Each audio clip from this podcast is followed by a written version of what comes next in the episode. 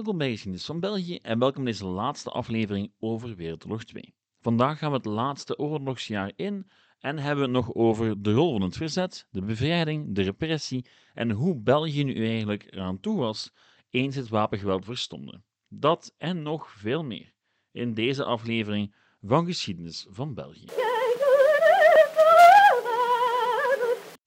Vorige week hadden we het over wat al die Belgen buiten België eigenlijk uitspookten tijdens de oorlog. Vandaag keren we terug naar België om de laatste oorlogsjaren mee te maken.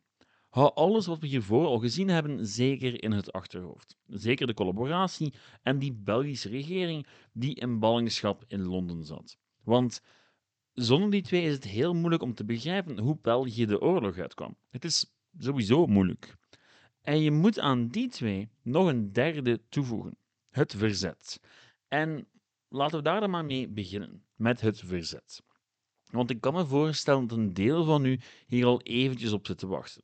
Ik heb immers al een uur gespendeerd aan de collaboratie, maar over dat andere uiterste van het spectrum tijdens de bezetting heb ik nog helemaal niks gezegd.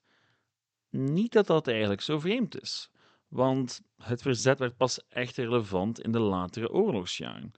Daarbovenop is het verzet in het Belgische collectieve bewustzijn nu eenmaal niet zo aanwezig. Toch zeker niet in vergelijking met de Fransen, de Tsjechen of pakweg de Nederlanders. En daar zijn een heleboel redenen voor. Maar laten we beginnen met het begin. De impact van het Belgische verzet. Dat verzet werd al van bij het begin van de bezetting georganiseerd, maar het zal een tijdje duren vooraleer het echt impact zou hebben. Het begon vooral met Franstalige burgerij en middenklasse en dan vooral patriotistische oudstrijders van Wereldoorlog 1. En je had een heleboel organisaties.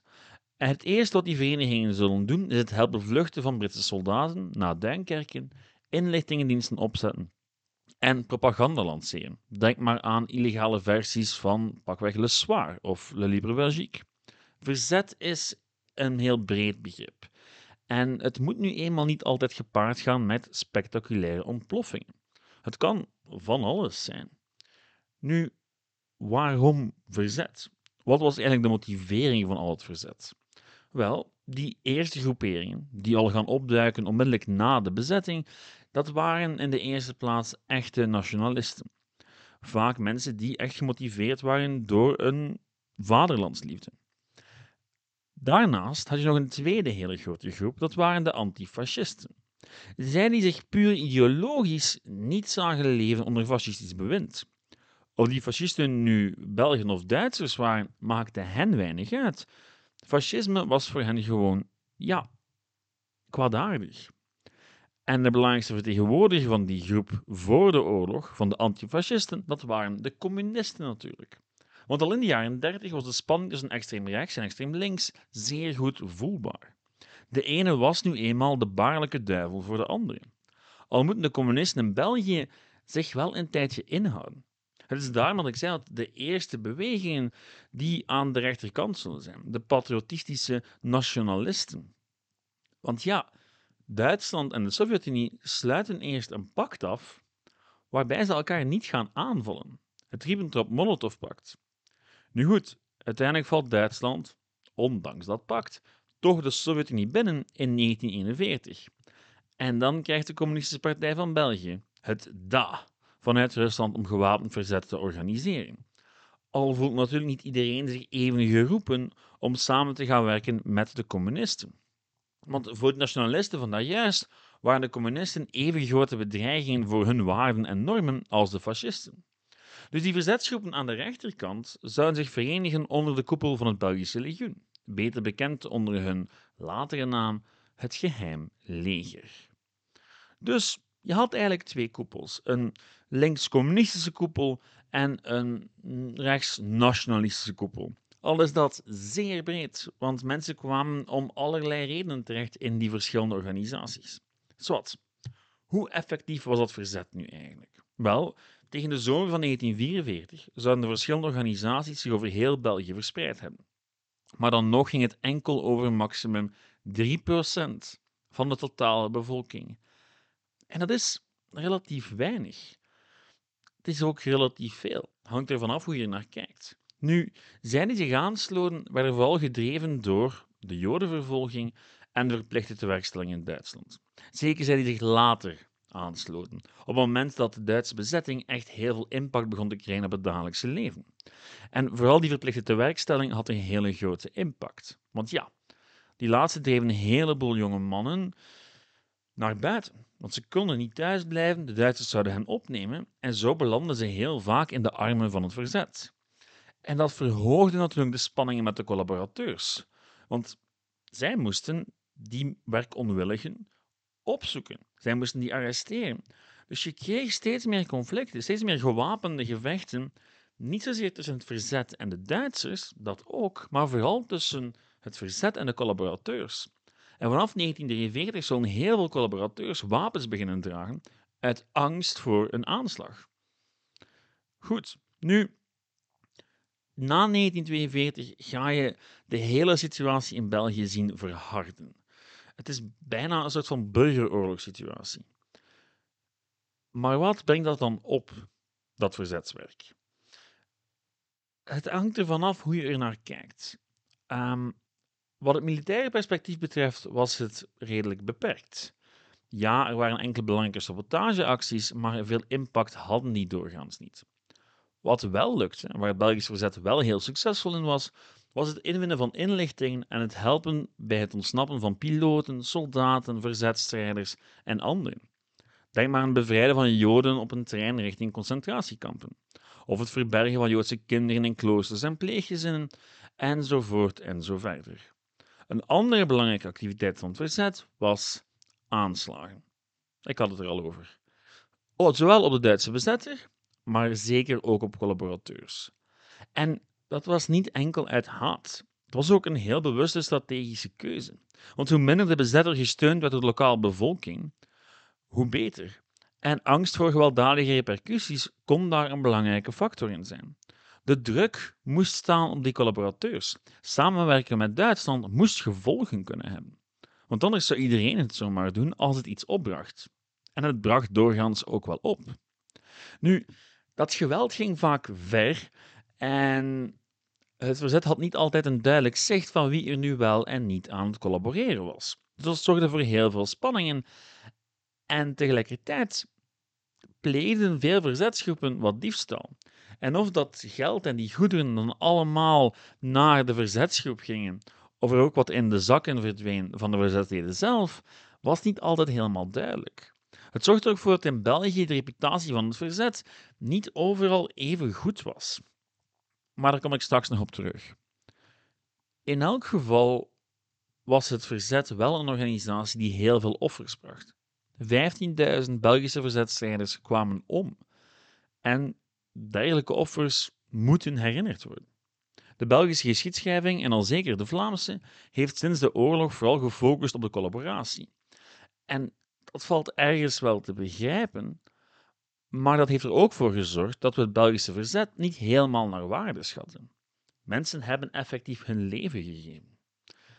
Wat natuurlijk niet wil zeggen dat we moeten gaan romantiseren, zoals in pakweg Nederland en Frankrijk, waar de cultus van het verzet een manier is geworden om het eigen collaboratieverleden onder de mat te vegen.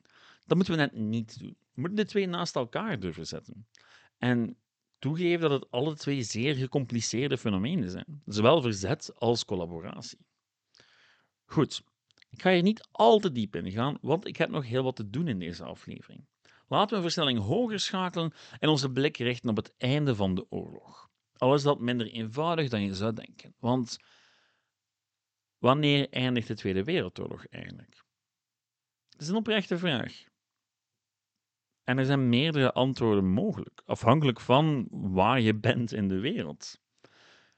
Goed, voor België eindigt dat misschien met de bevrijding. Wel, de bevrijding gebeurt niet overal op hetzelfde moment. En de oorlog eindigt niet met de bevrijding van België. Oké, de Duitsers was er wel verjaagd, maar pakweg het noorden van Nederland en grote delen van Europa waren nog steeds bezet.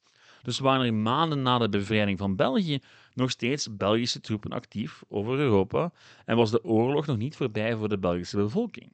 De rantsoenering bleef en daarbovenop werd van België verwacht dat ze de opmars van de geallieerden zoveel mogelijk ondersteunden. Met steenkool, staal, voedsel, manschappen enzovoort.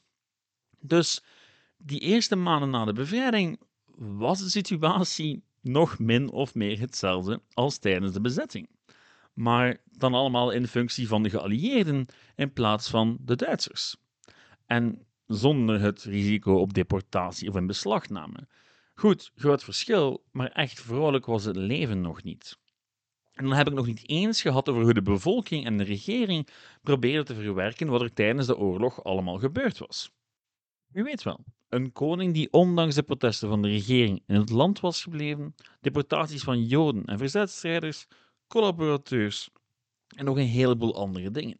De bevrijding was dus veel meer dan een blijde intocht. Het gooide de hele status quo van tijdens de oorlog op de schop en betekende dat iedereen opnieuw op zoek moest naar zijn of haar plaats in de samenleving, met alle gevolgen van dien.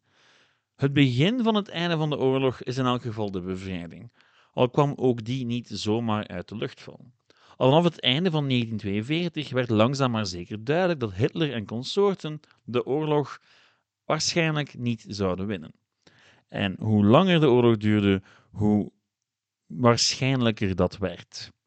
Om een of andere reden hebben we allemaal die day in Normandië in ons hoofd als we denken aan de omslag in de oorlog. Alsof er tussen de 18-daagse veldtocht en die day helemaal niks relevant gebeurd is op vlak van krijgsgeweld. Er was net heel veel gebeurd, maar niet aan het Westfront. De gevechten in Noord-Afrika en Italië waren van heel groot belang, maar vooral de nederlaag aan het Oostfront zou Nazi-Duitsland fataal worden. Een plek waar ook Belgen actief waren trouwens. Herinnert u zich nog al het geronsel dat collaborateurs deden voor het Oostfront? Wel, dat had wel degelijk gevolgen. Zowel het Vlaams als het Waalse legioen zouden heel wat actie zien en de teloren van het Duitse leger van dichtbij meemaken. Het Vlaamse legioen bestond initieel uit 1100 soldaten en werd begin 1942 naar het front gestuurd, bij Leningrad.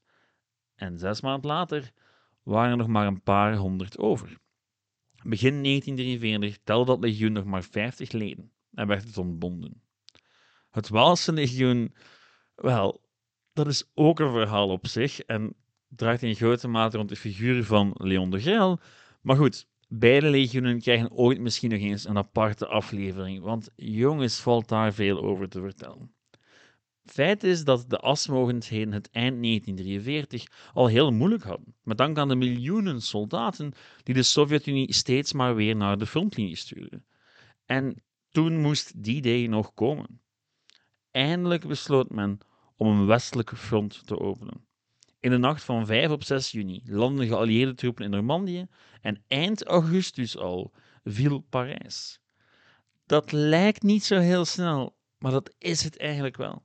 Als je weet hoeveel er geïnvesteerd was in de Atlantic Wall, in de verdedigingswerken, hoezeer men eigenlijk wel klaar was voor een invasie. Oké, goed, men had ze niet daar verwacht, in dat stuk van Normandië, maar dan nog, er was een immense aanwezigheid van troepen. Dus dat men zo snel in Parijs stond, is redelijk indrukwekkend. Nu, ondertussen was het Franse en het Belgische verzet keihard in actie geschoten. Er werden een heleboel sabotageacties uitgevoerd om de opmars van de geallieerden te vergemakkelijken en de Duitsers zo moeilijk mogelijk te maken om versterkingen te gaan bieden. Nu, die Duitsers wisten wel hoe laat het was en begonnen zich terug te trekken, maar niet helemaal. Men probeerde om strategische doelwitten vast te houden, zoals de haven van Antwerpen zelf en de toegang, de Westerschelde. Die Westerschelde lag trouwens ook vol met mijnen ondertussen. Nu, het was heel logisch, want tja, als ze de haven van Antwerpen in handen konden krijgen, dan werd het bevoorraden van geallieerde troepen en de aanvoer van versterkingen plots een heel stuk eenvoudiger. Doordat de Duitsers zich terugtrokken naar het noorden en vooral een blik op die Westerschelde hielden, ging de bevrijding in andere steden van het land dan weer bliksemsnel. Een korte opsomming. 2 september Bergen en Doornik. 3 september Brussel, Aad, La Louvière, Ronse en Aalst. 4 september Antwerpen stad, Leuven, Mechelen, Lier en Kortrijk.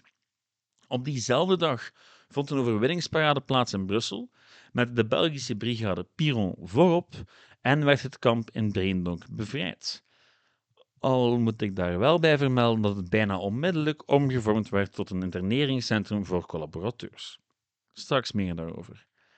Nu, daarna ging het ietsje trager. En het was vooral het westen van het land, Oost-Vlaanderen en West-Vlaanderen, waar het een stukje trager ging. Gent en Brugge zouden pas stukken later bevrijd worden. Zeebrugge werd pas op 3 november bevrijd. Maar goed, dan was het ook wel afgelopen. De strijd werd voorgezet in Nederland en voor België leek de oorlog langzamerhand te gaan eindigen. Al mislukte die eerste aanval op Nederland op grandioze wijze en lanceerde Hitler in december 1944 een gloednieuw tegenoffensief, beter bekend als de Slag om de Ardennen of The Battle of the Bulge. Zeer goede film trouwens. Die aanval dreef de Galliëren echt wel een tijdje terug, maar hij bleef niet duren. En uiteindelijk werd ook het stuk van de Ardennen dat opnieuw was ingenomen, opnieuw bevrijd. En toen, wel, toen volgden een heleboel gebeurtenissen elkaar in snel tempo op. Op 8 september al keerde de regering uit ballingschap terug naar België en werden er stappen genomen om orde op zaken te zetten. Door de regering, maar evengoed door de man en vrouw in de straat. Wat ons brengt tot de repressie. En de repressie is een heel belangrijk hoofdstuk waar we misschien nog niet genoeg over gepraat hebben. En ik denk dat het wel belangrijk is om daarover te hebben, want het heeft heel veel impact gehad. De repressie, daarmee bedoelen we eigenlijk hoe men na de oorlog omging met collaborateurs, hoe die gestraft werden. En om te beginnen werden die al op twee manieren gestraft. Enerzijds door de staat en anderzijds door de straat. De straatrepressie was niet georganiseerd door de overheid. Ze ontstond organisch en het gebeurde gewoon door mensen die het recht in eigen handen namen. Een deel van de bevolking in elk geval, zonder dat de Rijkswacht of de politie hen ook maar iets in de weg legde. Die hadden A. amper middelen en B. zo vlak na de bevrijding ook relatief weinig gezag. En bij gevolg vonden bijna overal in België spontane arrestaties van vermeende collaborateurs plaats. Een deel daarvan werd op staande voet geëxecuteerd, maar het overgrote merendeel werd opgesloten in interneringskampen, tot de overheid iets kon doen. Die interneringskampen, dat waren ja, gewoon gevangeniskampen. Zoals bijvoorbeeld dat van Lokeren, waar die mensen in heel oncomfortabele omstandigheden werden opgesloten. In totaal belanden zo'n 70.000 tot 100.000 mensen in dat soort kampen. En men was daarbij redelijk creatief. Want, tja, Breendonk werd bijvoorbeeld gebruikt, maar ook Coin van de Zo in Antwerpen.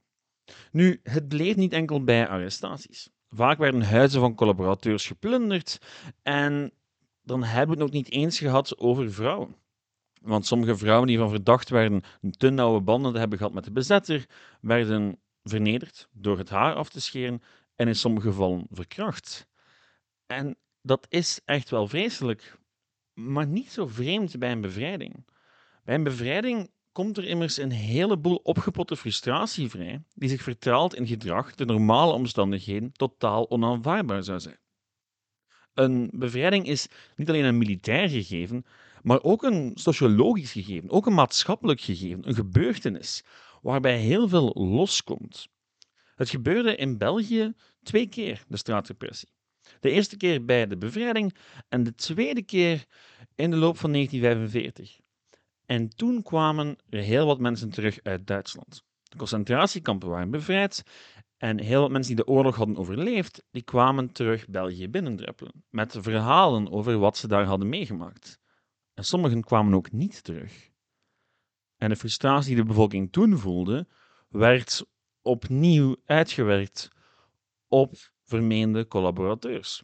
Vermeend, want niet iedereen die door de bevolking werd geviseerd was schuldig natuurlijk. En vaak werd de repressie ook gebruikt als een excuus om persoonlijke rekeningen te verheffen. Dus het is soms heel moeilijk om te zien wat juist was en wat niet. Nu, in elk geval, uiteindelijk kwam de overheid wel degelijk in actie en nam zij die berechting in handen. Ze liet vermeende collaborateurs beletten voor krijgsraden, wat op zich al een beetje raar is. Want ja, een krijgsraad, u en ik worden daar vandaag niet voor gebracht voor een misdaad. Het feit is dat het burgerlijke rechtssysteem gewoon niet meer bestond in België na de Tweede Wereldoorlog. Het moest opnieuw worden opgebouwd, maar de repressie kon men niet zomaar laten liggen. Dat moest gebeuren op wettelijke manier. Want ja, die straatrepressie, daar moest echt wel een eind aan komen.